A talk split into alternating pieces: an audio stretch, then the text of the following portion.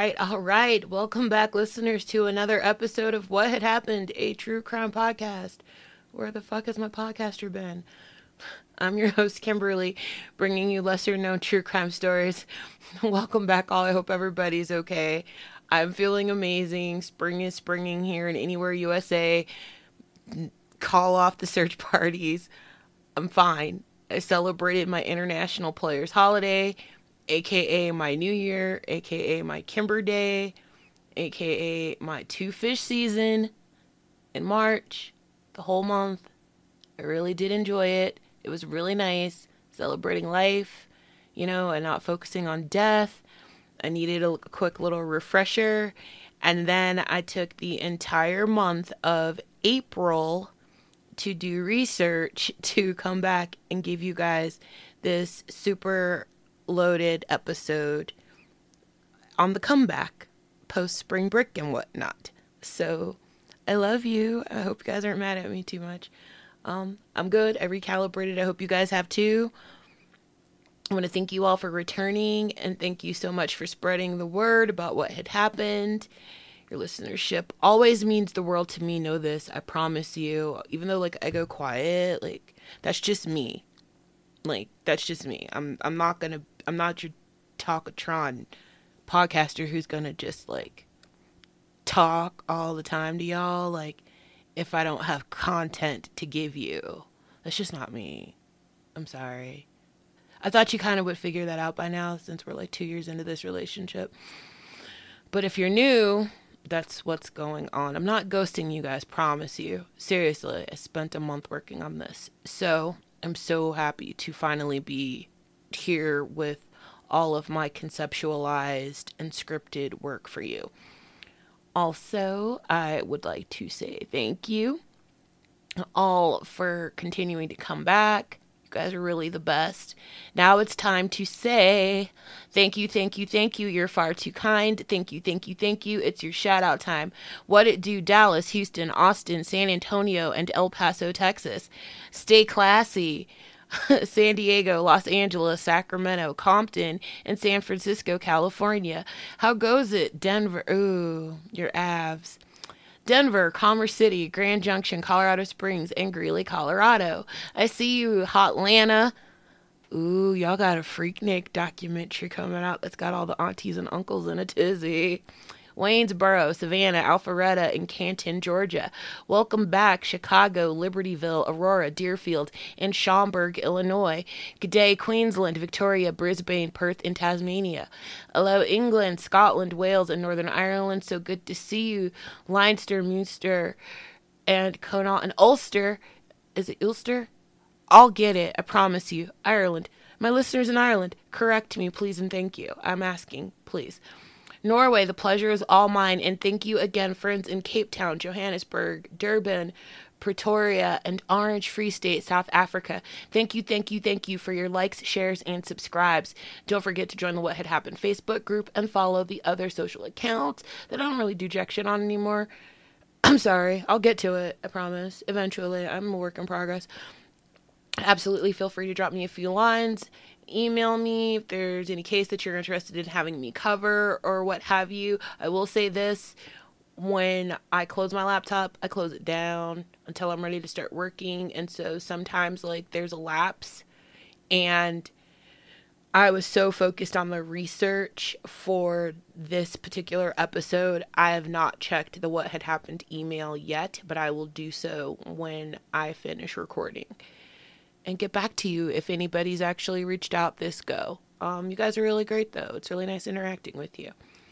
Um, anywho, all of the links and references can be found in the description box below, per the usual. Last episode, I discussed how fragile some family dynamics can be when Allison Hines was murdered by her brother in law. As I said before, for today's episode, I spent about a month gathering information um, because cases are super hard to come by. Today's compilation, I'll be telling you about what had happened at an alarming rate to Indigenous women. As the granddaughter of an indigenous man, it is extremely important to me to lend my voice and help raise awareness to this massive problem that disproportion- disproportionately affects my indigenous cousins. One of the first missing, murdered indigenous women that we knew of to date was laid to rest in 1617 before her 21st birthday in England. An ocean separated her from her family, land, and birth of her people, who requested the return of her remains so she could be buried with her tribe. As a younger girl, sexual assaults against indigenous children and women became prevalent at the hands of the English colonists who had begun arriving in their area. As the girl grew older and the menacing attacks continued, her father, the chief of her tribe, feared his daughter would fall victim to the colonists harming indigenous women. His daughter, now about 16 years old, was married with a baby. One day, the chief's worst fears came to fruition when his beloved daughter was kidnapped. The young woman was handed handed off her her baby to the women of her tribe as she was whisked away to a ship that would eventually be bound for England. When her husband returned to the tribe's village, the colonists were waiting and they killed him. the English captor, a captain, threatened the chief and his tribe with a violent attack if he didn't stop trying to rescue his daughter. The captain told the chief his daughter would only be away for a short, time and gave the chief a copper pot as a gift, which would actually signify the blatant disregard for the young woman's life, as the captain actually claimed the copper pot was a trade for the young woman. While held captive amongst the colonists, the girl was raped and abused by the men who abducted her. The girl was highly encouraged to convert to Christianity, adopt a Christian name, marry, and procreate with one of her abductors. When they sailed to England, the young woman was paraded among the elite and exploited as a quote civilized savage in hopes of obtaining more investors to help fund the development and construction of Jamestown. Homesick and tired of being exploited, the young woman wanted to return home, and her travel arrangements were set for the spring of 1617. During this time, she was said to have been in perfectly good health, so it was, it was extremely alarming that before she could sail back to Virginia, she would vomit after eating dinner with her husband and die in England. Although her family requested her remains be returned so that she could be buried with her tribe, her husband had her remains buried at a church in England. Her name was Amonute, but she was best known as Pocahontas. The true story of her life, although centuries old, is relevant today as indigenous men and women have been under attack at a disproportionately high rate. More than four of five indigenous women have experienced violence, which would be 84.3%. More than half have experienced sexual violence at 56.1%. More than half have been physically abused by their intimate partner at 55.5%. Less than half have been stalked in their lifetime at 48.8%. Indigenous girls and women are murdered at 10 at 10 times higher than all ethnicities. Murder is the third leading cause of death for indigenous women. Indigenous women are 1.7 times more likely than Anglo women to experience violence. Indigenous women are two times more likely to be raped than Anglo women, and the murder rate of Indigenous women is three times higher than Anglo women. The majority of murders are committed by non indigenous people on indigenous owned land. This causes a serious disconnection, lack of communication, and jurisdictional issues between local, state, federal, and tribal law enforcement, hindering most investigations from even taking place. Those factors are what made it extremely difficult for me to file to find cases to compile a, an extensive compilation for you but I was able to find five.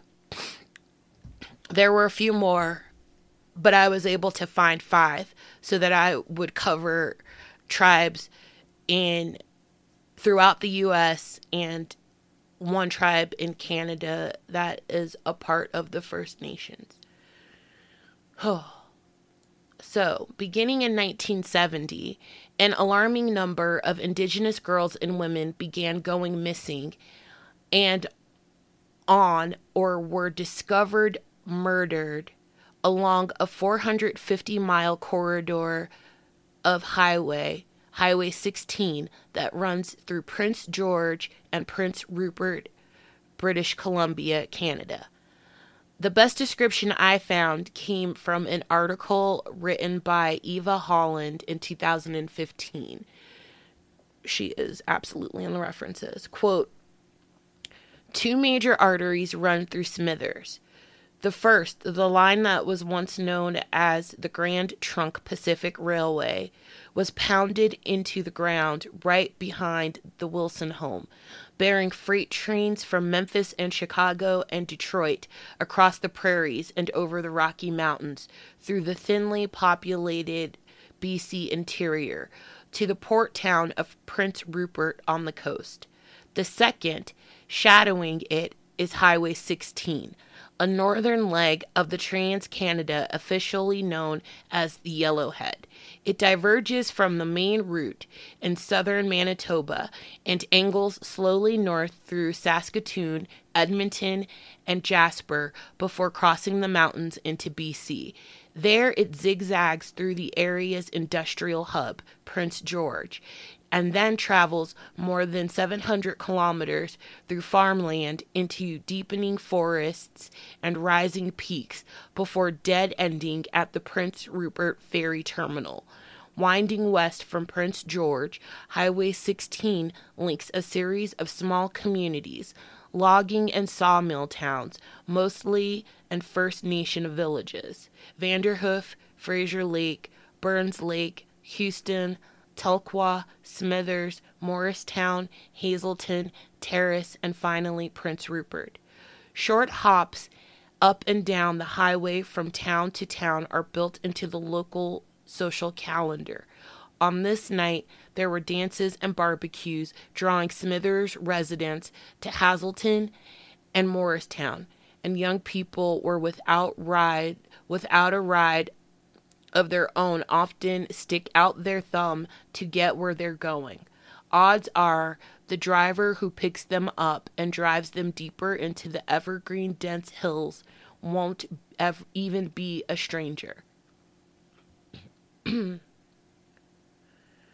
Since 1970, there have been over 80 known victims, some who were murdered by serial killers, others by transients, and some by people they may have known.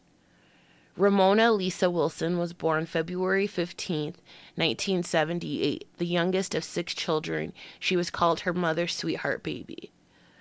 Her mother, Matilda, a part of the Gitxsan Nations, raised her family in Smithers, British Columbia. When Matilda was born in 1950, she was the seventh of 14 children. At the age of five, she was placed into a residential school which intended to, quote, kill the Indian in the child and repro- reprogram the children to grow without any connection with their culture. Matilda, along with countless other children in these schools, suffered various forms of abuse and mistreatment from the clergy members running them. When she was a teenager, she was allowed to leave school. When she did, she married young and began having children with her husband. Tragically, by the age of 23, she was a widow with five children. When Matilda was 30, she began a relationship, and the two desperately wanted to have a child together. Although she was told that she would most likely never have any more children, at the age of 37, she found herself pregnant with the child she'd wanted and tried so hard for, Ramona. Growing up, Ramona was said to have had a bubbly, outgoing personality. Ramona loved to joke and was adored. She wrote beautiful poetry and had nightmares as a girl that would have her scurrying to the security of her mother's bed, where the two would talk and Ramona would fall asleep safely. At the age of 12, she told her mother she wanted to be the first one in the family to attend university and become a psychologist. In 1994, 16 year old Ramona could be found at work washing dishes at chain restaurant Smitty's or playing outfield on the local baseball team that was sponsored by the Native Friendship Center. Ramona even had a boyfriend who lived halfway between Smithers and Hazelton and the village of Moricetown. All was well. In fact, it was exceptionally cheerful in the Wilson home on the weekend of June 11th. Annually, the teenagers of Smithers come together to celebrate at the huge graduation party, and there's like various parties that pop off you know, intermittently, like all over the place. Like all these parties happening, but then there's also like one big old party, and like it's great. So you just like go and you just like do the thing, right? It's graduation, whoop, right? Pardon me, I needed a drink. And we'll say I do have allergies, so I'm I'm sorry if I'm a little nasally today. so Matilda recalled Ramona being in high spirits the evening of Saturday, June 11th, 1994, as she sang and danced around the house while getting ready for her night of partying with her friends. Ramona, her mother, and her brother ate takeout lasagna and watched TV together. Matilda said that Ramona left the home on Railway Avenue at 9:45 p.m. to meet with her bestie Crystal Grinke, wearing a purple sweatshirt, leggings, and pink and white high tops. As Ramona left, she was seen speaking to some neighbors. Since Crystal was attending her brother's graduation, she planned on meeting Ramona at the dance in Hazelton, which is roughly 43 miles away from Smithers. When Ramona failed to arrive at the dance, initially Crystal suspected that Ramona, you know, changed her plans and instead went to see her boyfriend in Moricetown. On Sunday the 12th, Ramona's boyfriend called the Wilson home looking for her. Matilda told him that Ramona spent the night with her bestie Crystal. And so, like, the article was kind of vague. The articles I read were kind of vague, but it was like um a lot of playing telephone between the boyfriend Crystal and the mom, right? On that Sunday. But everybody kind of brushed it off like meh, you know, she's probably spent the night again with Crystal or Crystal thought that, you know, Oh, who knows what. So Monday morning, when Crystal first noticed that Ramona hadn't made it for first period, she assumed that Ramona had spent the night with her boyfriend and had missed the school bus. But like by the end of the day, when Ramona still hadn't shown up to school, Crystal began to sweat bullets, bitches, as she should. After school, while at her job, Crystal called Smitty's to see if Ramona had shown up for her shift as a dishwasher. When Crystal was told that was told no, she immediately contacted Matilda. When the Wilson family like found out, holy shit, Ramona wasn't with Crystal, she didn't show up to school. Nobody knows where she's at. The boyfriend in Moricetown doesn't know where she's at. They immediately reported Ramona missing. However, the RCMP, coming for you, the Royal Canadian Mounted Police gave the Wilson family the ever problematic and cliche motherfucking dumpster juice uh, run around insisting that there was probably absolutely nothing wrong. Ramona probably just ran away and would eventually turn up because you don't want to do your goddamn job. I said it. I'm sorry. I'm pissed. every time you don't take a parent seriously when they say, hey, there's something wrong, my kid is missing, and I have to fucking retell it to the people, I get really fucking pissed off. I don't give a shit what country you're in. Fuck you. The, the parents know that this is not something that their child normally does, and you also know where this child lives, and you kind of know what's been going on in your area, you should be paying attention. Fuck you very much. End of rant. Hmm. Sorry, guys. So, anyways, they gave the Wilson family the runaround and they told her, told them that, you know, she'll probably turn up. But knowing that there was something absolutely wrong with the narrative that the RCMP were trying to feed them, the family immediately began searching for Ramona on their own, but to no avail. It wouldn't be until the following spring, on April 9th, 1995, when two teenagers riding ATVs in an old rugby field off Yellich Road behind the Smithers Airport and north of Highway 16. One of the teens got stuck in the mud. The teens walked into the nearby wooded area to search for something to pry the tire from the mud. Instead, they stumbled upon the remains of Ramona Wilson. While Ramona's sweatshirt and leggings were nearby, next to her body were nylon cables and a yellow rope. However, her pink and white sneakers were nowhere to be found.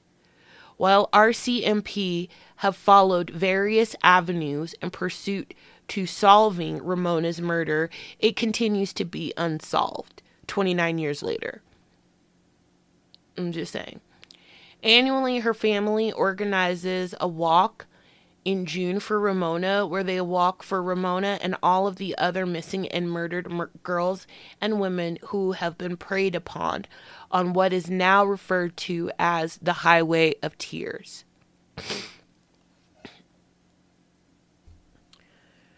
For our second case, we'll be traveling to a state that I hold close to my heart, North Carolina, to discuss what had happened to Faith Hedgepeth.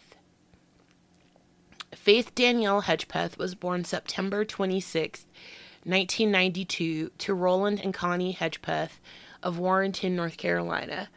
She was the couple's fourth child. Faith was a member of the Haliwa Saponi tribe, which is a state recognized tribe that is traditionally from that area of North Carolina. When she was one, her parents divorced.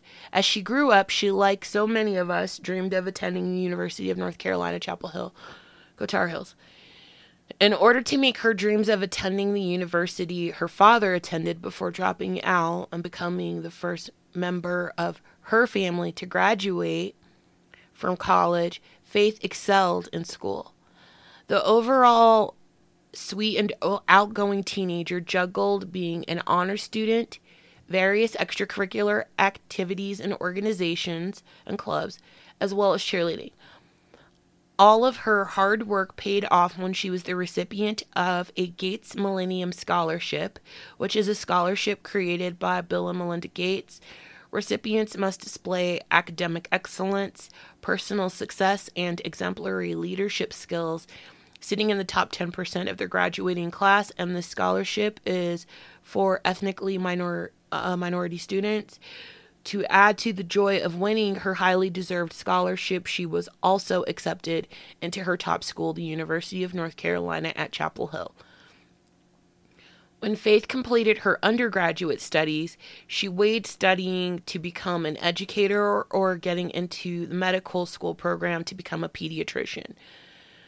While the first two years of college went well for Faith, she found she needed a break and took the spring semester of 2012 off. While most students choose to go back home during the summer months, Faith stayed in Chapel in the Chapel Hill area, getting back to her studies and living nearby in an off-campus apartment with her friend and classmate Karina Rosario. While Faith was living with Karina, she was planning on moving into her own apartment in the fall once she had received her financial aid.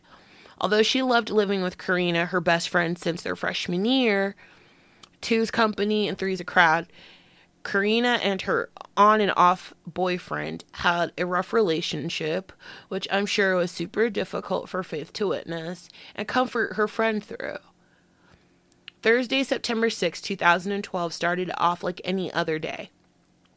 Faith attended her classes, and that evening at 5:45, she attended a rush event for the historically indigenous sorority Alpha Pi Omega that she wanted to join.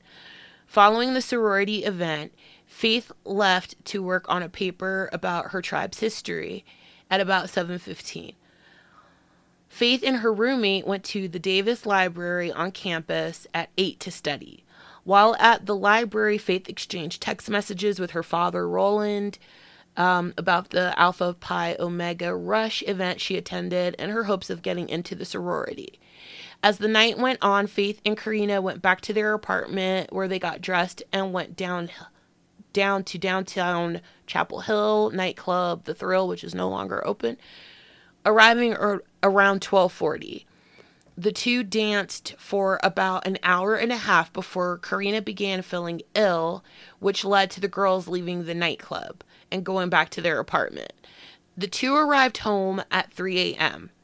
Faith sent a few slightly incoherent text messages to an ex boyfriend of Karina's saying that Karina was sick and only he could take care of her essentially.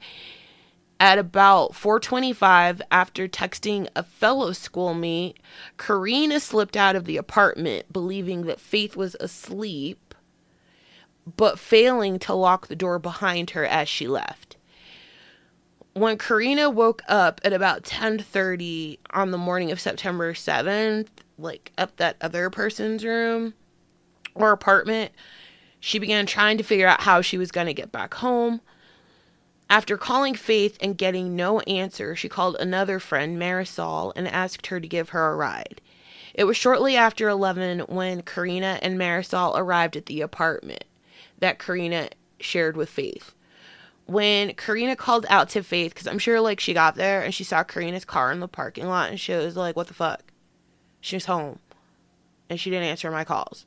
So then she gets into the apartment and she calls out to Faith and she's hit with like this eerie silence. Like the only silence that there is is that eerie silence when some fucked up shit has happened and you've walked in on it afterwards, right? That kind of silence. So it was then that she walked into Faith's room because she didn't hear anything.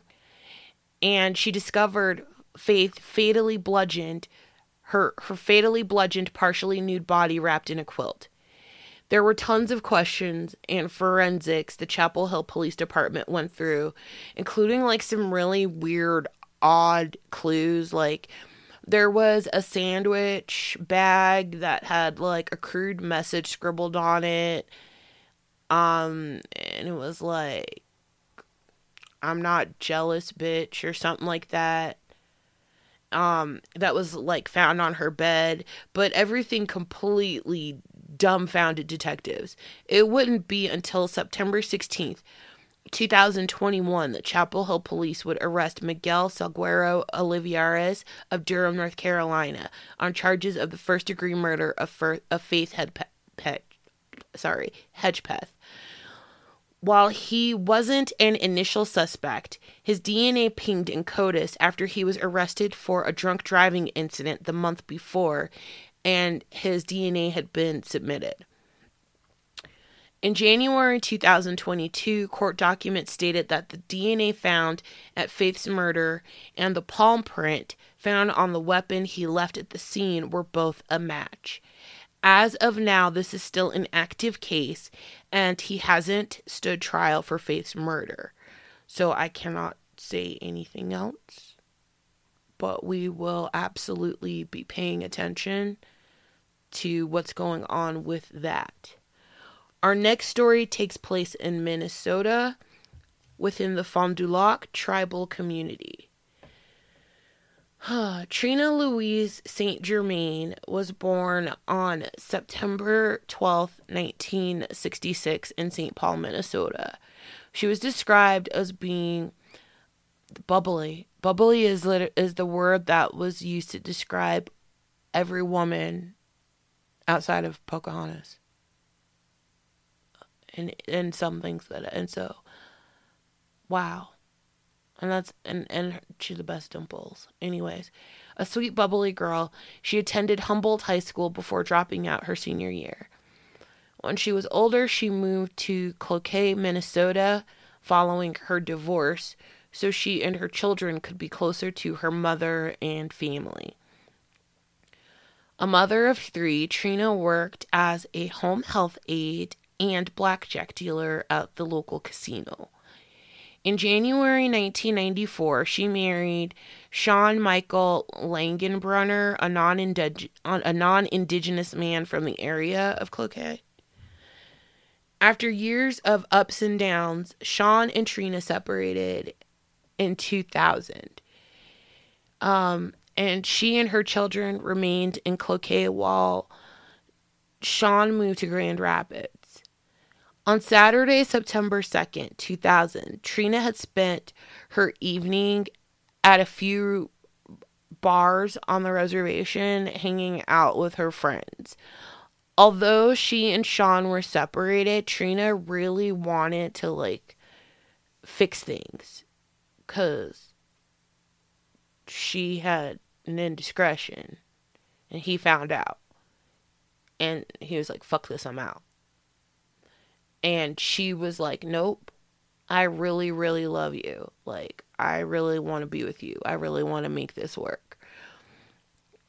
And so she was like, super, like, laser focused on trying to rectify this with him and try to get her marriage back. So when she got home from hanging out at the bars with her friends, a little bit after midnight, she began calling some other friends to ask for a ride to Grand Rapids. Unable to find a ride to Sean's at such a late hour, she decided, fuck it, I'll walk to Grand Rapids. As Trina walked down the road with her flashlight in hand, she attempted to hitchhike, which is something that she used to do. The first people to pull over told Trina that they weren't traveling as far as she wanted to go and told her that she should go home. Upset that they wouldn't give her a ride, Trina began walking onward into the night. When Trina couldn't be located the following day, her mother f- filed a missing persons report with a family member who worked for the Cloquet police. That same day, a real estate agent who would often drive to his uncle's home to help him as he had aged and stuff, um, made the trek to northern Minnesota. Later that day, as he was driving from his uncle's, he took a scenic and nostalgic detour, uh, heading down a road that like he used to travel down as a teenager with his brother and stuff like that. So he's like, "Let me go down here. Let me see what's going on." Um, as he drove down the gravel road, he came upon a pile of clothing. As he drove closer, he realized he could be potentially driving up upon a deceased body. After assessing his surroundings and, you know, gaining his courage, he walked to the pile and discovered he had, in fact, found a dead woman's body. When he called 911, he informed them that she was cold to the touch and he also believed that she was indigenous. When pe- when the police arrived, they found that Trina had been lying on her back with her pants unzipped, exposing her underwear. Her shirt raised enough to expose several puncture wounds. Her eyes were severely beaten, and an attempt to set fire on her body was made. Police would interview and question all of the people in Trina's life trying to figure out what had happened to Trina, but eventually they would hit a brick wall and Trina's case would grow cold. For 10 years, Trina's family and the community of Cloquet looked over their shoulders at one another, wondering who could have possibly committed this heinous crime.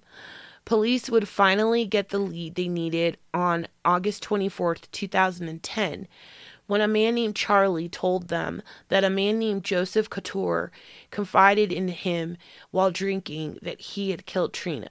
Joseph said he'd picked Trina up while she was walking, and after Trina rejected him during the drive, Joseph killed Trina. To further back up the damning allegations Charlie made against Joseph, the police interviewed Joseph's ex wife, Terry, who said on the night in question, her husband came home covered in blood. He burned his clothes and drove off on his ATV to dispose of the murder weapon. Joseph would then threaten to kill his wife if she said anything about his murdering Trina. Armed with these two leads, police tested Joseph's DNA, which was already in their system, against the DNA found at the crime scene. In June 2012, Joseph Couture was arrested and pleaded guilty to intentional second degree murder, first degree aiding and abetting, aggravated witness tampering, and aiding and abetting first degree arson. Joseph was sentenced to 39 years with the earliest chance of release on September 7th, 2038. Our next case takes us to Big Sky Country, where I'll be telling you what had happened on around Independence Day to Hannah Harris. Hannah Harris was born on May 5th, 1992, to, to Matilda Harris of the Northern Cheyenne tribe and Sam Long of the Lakota tribe in Billings, Montana. As a girl, she was quite spunky, outgoing, and kind, and bubbly. She was known to take in those people whom it would seem everyone else rejected or forgot about. Her aunt would refer to them as her strays. As a teenager, Hannah would at times buck back at her mother's authority and would run away, but would always call her family, asking them to pick her up and bring her home. Spunky and loving, Hannah was a gem. After graduating high school, Hannah moved to Billings, which is two hours away from the reservation, to live with her boyfriend. Soon after the young couple moved in together, they became pregnant. On August 28, 2012, the couple welcomed the birth of their son, Jeremiah. However, whatever steam was left in the relationship was soon to dissipate. By the end of June 2013, the couple would have, you know, separate completely. And Hannah would be gathering her 10 month old son and moving back to Lame Deer, where her family welcomed her back with open arms. The 4th of July weekend was supposed to be busy with various events in Lame Deer, starting with the annual fireworks display on the 3rd, moving on to the powwow on the 4th, followed by Hannah's sister's wedding reception, which was highly anticipated as family from out of town were going to be able to attend because they were coming in town for the powwow as well. So it was just supposed to be just like a, an amazing weekend for the Harris family, you know, to come together and celebrate her big sister Rose, who had just married, you know, a few weeks prior, but wanted to wait until the powwow weekend for her reception because she knew everybody was going to be in Lame Deer. Sorry, I need to take a couple sippity sips. So, the doting single mother was especially looking forward to being able to let her hair down and party a little bit. Planning on enjoying herself at the fireworks display, Hannah arranged for her uncle to babysit Jeremiah and set off to have fun. That night, her family said she was dancing and having a great time. The fireworks ended at midnight, but Hannah wasn't ready for the night to come to a close. The last Hannah was seen after watching fireworks was leaving Jimtown Bar uh, with local transients Garrett Wadda and Eugenia Gina Rowland. The couple, who were twice Hannah's age, were members of the Lame Deer community. Hannah was known for taking in the taking in those in need. Just weeks before Hannah had brought Gina uh, to her family's Father's Day barbecue, but it was weird to her family members that Hannah would be hanging out with Gina and Garrett. On the morning of July 4th, Matilda went to her job at the local gas station on the reservation. After clocking in for her 5 a.m. shift, her first customer informed her that Hannah's car was abandoned on Muddy Creek, a dead end road miles away from her home uh, that sits at the edge of the reservation. When Matilda was able to get someone to check out the condition of Hannah's car, it was reported back to Matilda that the car had two flat tires. The family was hopeful that Hannah was able to just like get a ride home from that secluded area, but they were nervous and apprehensive as many indigenous women in the area had met with foul play in recent years, including trafficking. When Hannah's sister Rose arrived in Lame Deer, she learned of Hannah's abandoned car. She immediately drove to her uncle's home where he was caring for Hannah's baby, who was like wailing in the background. And then uncle asked her immediately, like, where's your sister? But she didn't know. She had no answer. So the following day, when Hannah still failed to show up, this time for her sister Rose's reception, the family knew something was wrong. And poor Rose said that, like, she couldn't even eat her cake. Like, it broke my fucking heart, you guys. Because, like, I, she was like, I just knew of all things, my sister was not to miss my reception. And I was sitting there trying to put on a happy face and enjoy my reception. But I couldn't even eat my cake because I knew in my heart something was wrong with my sister. And that broke my heart. Mm, I am crying right now. Oof. So, like I said, she didn't show up, and the family knew that there was something terribly wrong. On July 6th, the family found Gina at the trading post and asked her if she'd seen Hannah. Like Matilda ran up on her because people talk a lot and okay, so they called it um I don't even want to it's like telephone, but they said something about moccasins and this thing on ID and I don't remember exactly what it was, so I'm not to try to repeat how the how word gets passed quickly through this small community, but it's like faster than the internet. So people were whispering that Hannah was missing. They knew about the car being off in the cut and they told Matilda, "Yo, she was she was seen with Gina and Garrett at, you know, the bar. So like yo, she's at the trading post. So Matilda and Rose, the real gangsters, pulled up at the trading post and rolled up. And Gina comes out and Matilda's like, yo, where's Hannah? And she's like, oh, Hannah has not come home yet? Question mark. Shrug emoji. And Matilda's like, Hmm. Well, let me tell you something. What I know is that you were the last person seen with my daughter. So guess what? Mm. We got to go down to the BIA, the Bureau of Indian Affairs, and we need to make a report. Okay. So they or local police. I don't remember if it was local police or it was BIA, but they go and they like, yo, you got to make a statement because you were the last one seen. So they take her in Gina gives a little la- a little bullshit statement, but afterwards she's trying to dash, and Matilda is insisting because she is that mama, and I love her for that. That the police search Hannah's abandoned car and you bring Gina with you.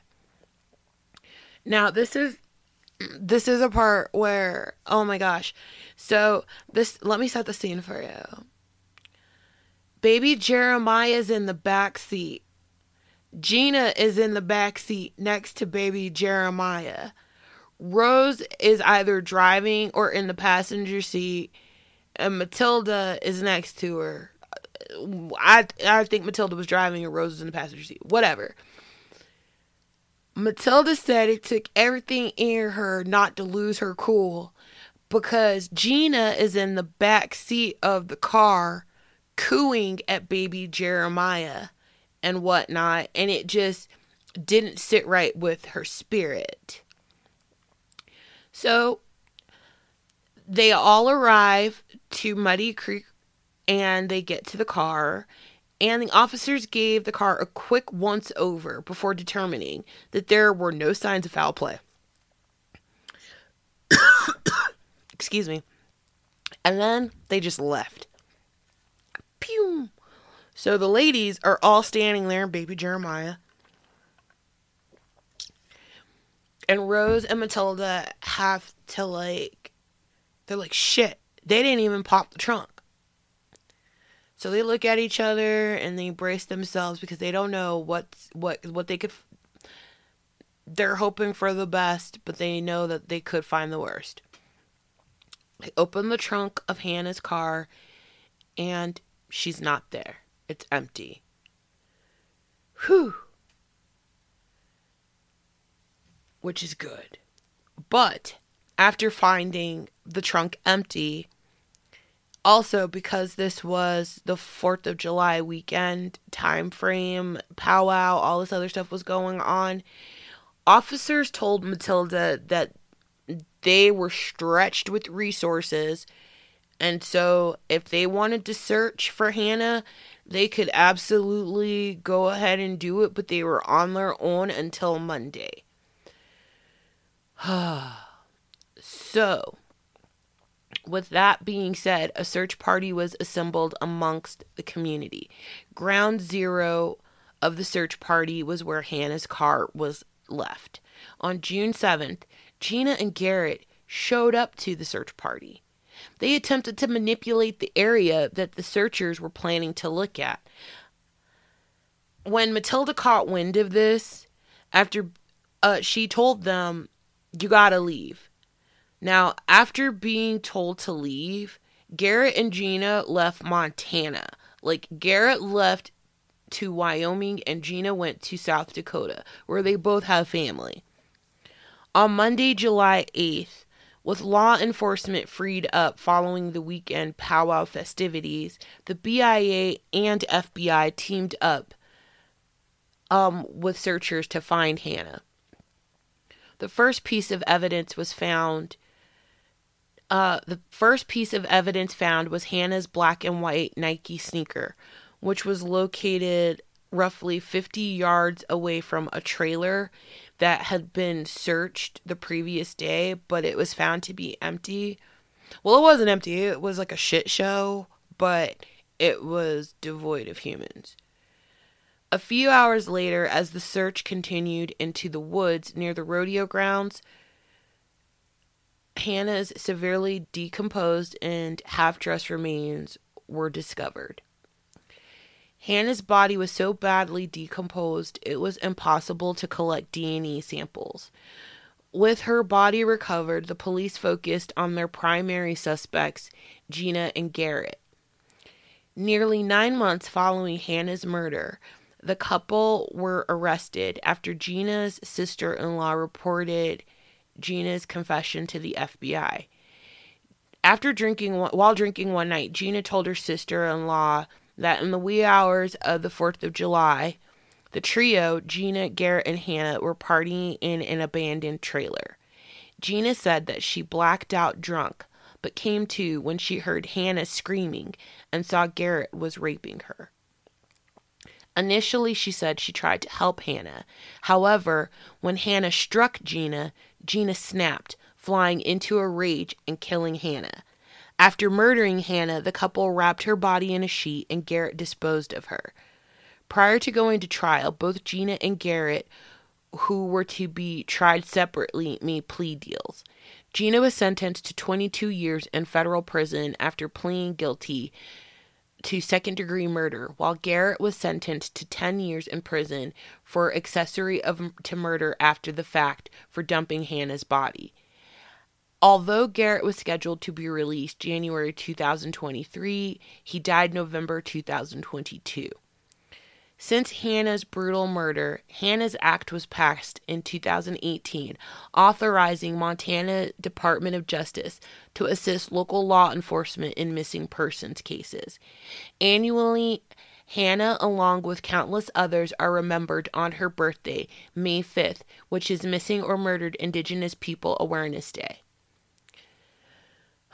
And finally, our last case keeps us in big sky country, but takes us to the Crow Agency, where I'll be discussing what had happened to Roy Lynn's ride horse, ride's horse, Bright Wings. Roy Lynn, for short, Louise rides horse Bright Wings was born January 8th, 1988 to Roy Rides Horse Sr. and Ernestine Pretty Weasel in Sheridan, Wyoming. Little is known about her upbringing. However, she was a caring and nurturing woman who wanted to become a nurse practitioner and work with babies because she adored children. She loved children so much, she became a mother to six children. She had a tumultuous relationship with a man named Eric who was physically abusive and also, you know, they bickered when he was also one I don't know. I don't know about the the father situation, but for sure he was the youngest child's father. That's all I know. Um anywho, um he had like a streak of jealousy and stuff like that and she was such a sweet girl. And you know, at 28 years old, you know, she was just out here living her life, just trying to be a good person and trying to make this relationship work. On the night of April 16th, 2016, the couple were at a local saloon, and the name of said saloon is up in the air. I have heard that it is Kirby Saloon. It is referenced as the Killfeather Saloon in an ID episode of Dead Silent. Yes. So, I don't know. I couldn't find it under this name, but I found another one that seemed to be the one, and then I found an article referencing it as the Kirby, so whatever, I don't know. But anywho, she was at a saloon with her old man. The couple had been arguing throughout the night when finally Eric walked out on Lynn, abandoning her at the saloon. As she sat at the bar crying, Lynn began asking patrons for a ride home. Now, from what I gleaned, this bar was in between Crow and Northern Cheyenne reservations. And it was like a nice drive to like Crow. I think it was like an hour or so and like I don't remember what the distance was from this bar to Northern Cheyenne, but like, you know what I mean? Two different reservations. And this guy was dead in the middle, and there was no other place for people to come together and water hole from both sides. Huh. So, anywho, you know, she's crying and she's asking patrons for a ride home. Finally, she saw Angelica Whiteman and her boyfriend Dimzario Sanchez. Through tears, Lynn asked Angelica for a ride home, and Angelica said yes. When asked where she was going, she told them she lived in Crow Agency. Although they were going to Northern Cheyenne Reservation, they said taking her to Crow Agency wouldn't be a problem. When the three exited the saloon, they met up with Frank Sanchez, Dimzario's half brother, in the parking lot. The four left the saloon and piled into the car. As they were driving, Angelica was, you know, like doing playing with her hair and her makeup and stuff in the car's vanity mirror. When she looked at herself in the mirror, she saw Lynn staring back at her, which totally infuriated the inebriated Angelica. She asked Lynn what she was looking at, and Lynn said, "You know, I'm I'm not I'm not looking at anything. Like I'm not staring at anything. You know, like." Frankly, Lynn was probably back there in a daze trying to figure out how to make things work with Eric, what the fuck had happened, and like just wanting to get home. She was probably also like oh wow, she's pretty. You know what I mean? Her eye must look a mess. You know what I mean? Like there was no ill intent behind Lynn uh, sitting behind you and happening to have her reflection reflecting in the same mirror that your face is reflecting in. But this young lady, nope, she didn't like that. And she also didn't like Lynn's answer. She, this further pissed off Angelica, who turned around and began like beating Lynn up. Angelica then told Dimzario, quote, this bitch can walk back to Crow. Soon Dimzario stopped the car on Castle Rock Road and the fight continued onto the gravel road. Unsatisfied with the beating Angelica was giving Lynn, who was like totally like incapacitated, like she could not fucking fight back, okay? Um it had escalated to strangulation.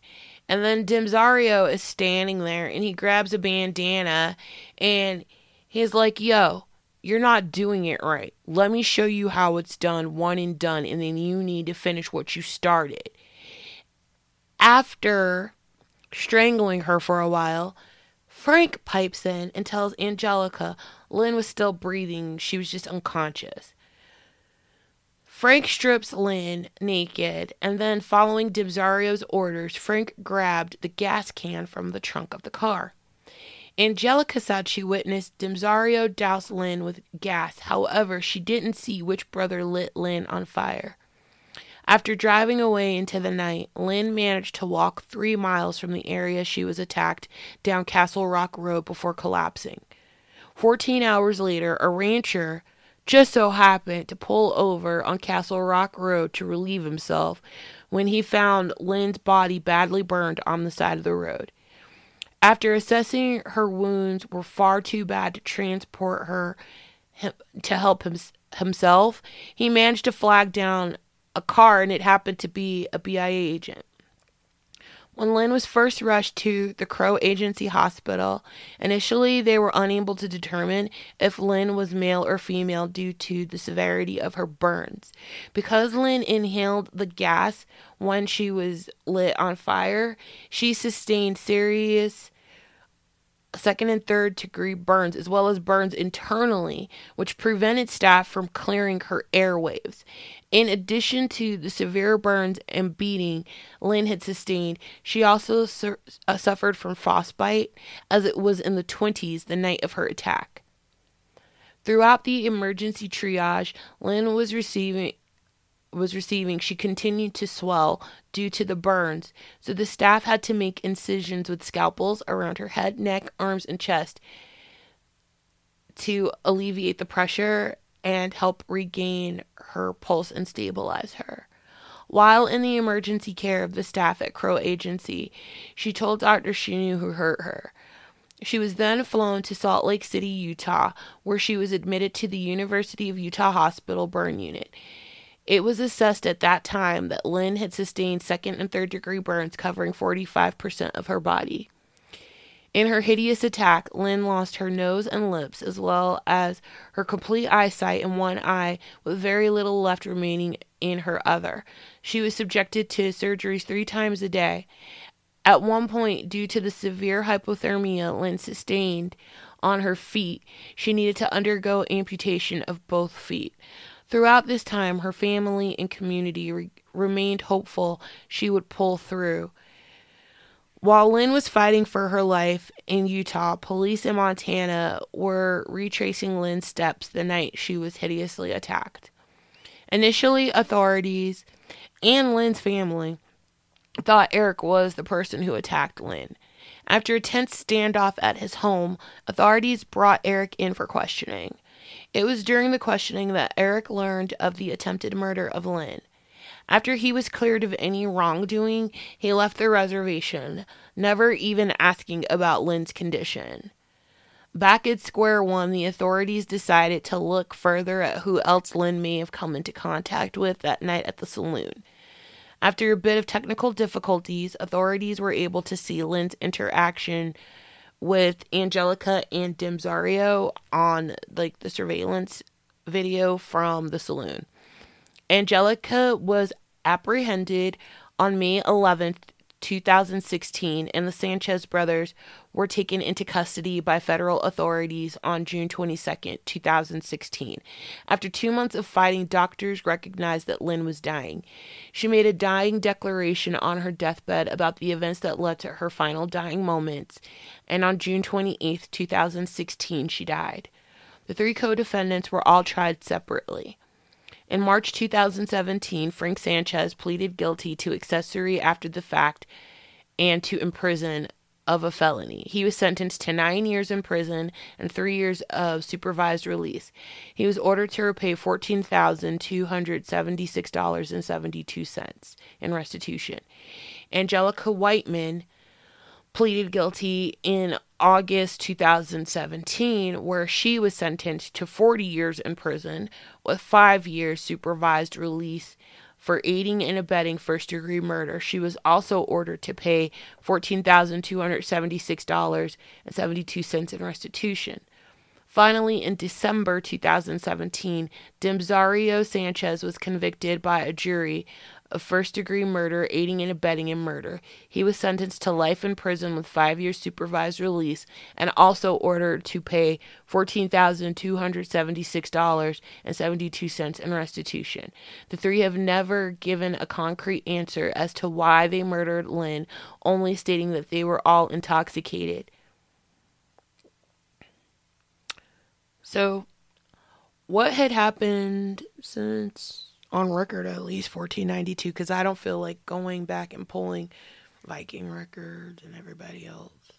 When Christopher Columbus and his pack of vagrants on the Nina Pinta and Santa Maria landed in Hispaniola, raping, pillaging, and plundering through the indigenous people of what we now know as Haiti and the Dominican Republic, transferring over to the colonists in Massachusetts and down in Virginia, so on and so forth, continuing throughout history, what had happened is this it continues to happen.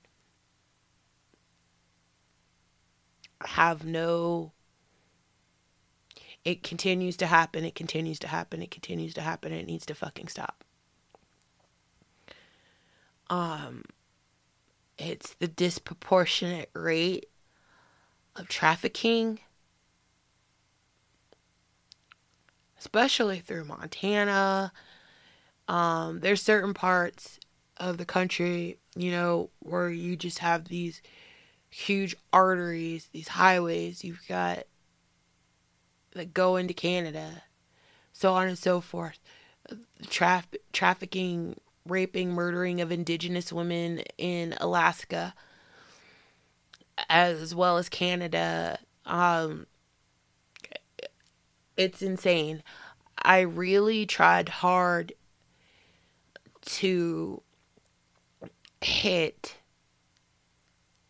as many sections of the country and cover different tribes. As I said when I was talking about Ramona Wilson, a lot of it could be a serial killer, it could be a random act of violence with an outsider, it could be someone you know within your community. It could be someone of your ethnicity but of a different tribal origin who doesn't fuck with you because you are from a different tribe. There are many variables, all of them suck. And I thought it was really important to get this episode out um, prior to uh, the 5th, which is Friday, where we absolutely will remember Hanna Harris, who would have been 31 this year. And all of the other missing and murdered indigenous people that continue to go missing. A lot of states have now finally begun issuing uh, amber alerts, if you will, missing person, missing indigenous person alerts. Um, if you live in certain states Um, you will absolutely get your phone buzzing, and we need. The problem is this. A lo- there's a lot of problems, but my main problem is this.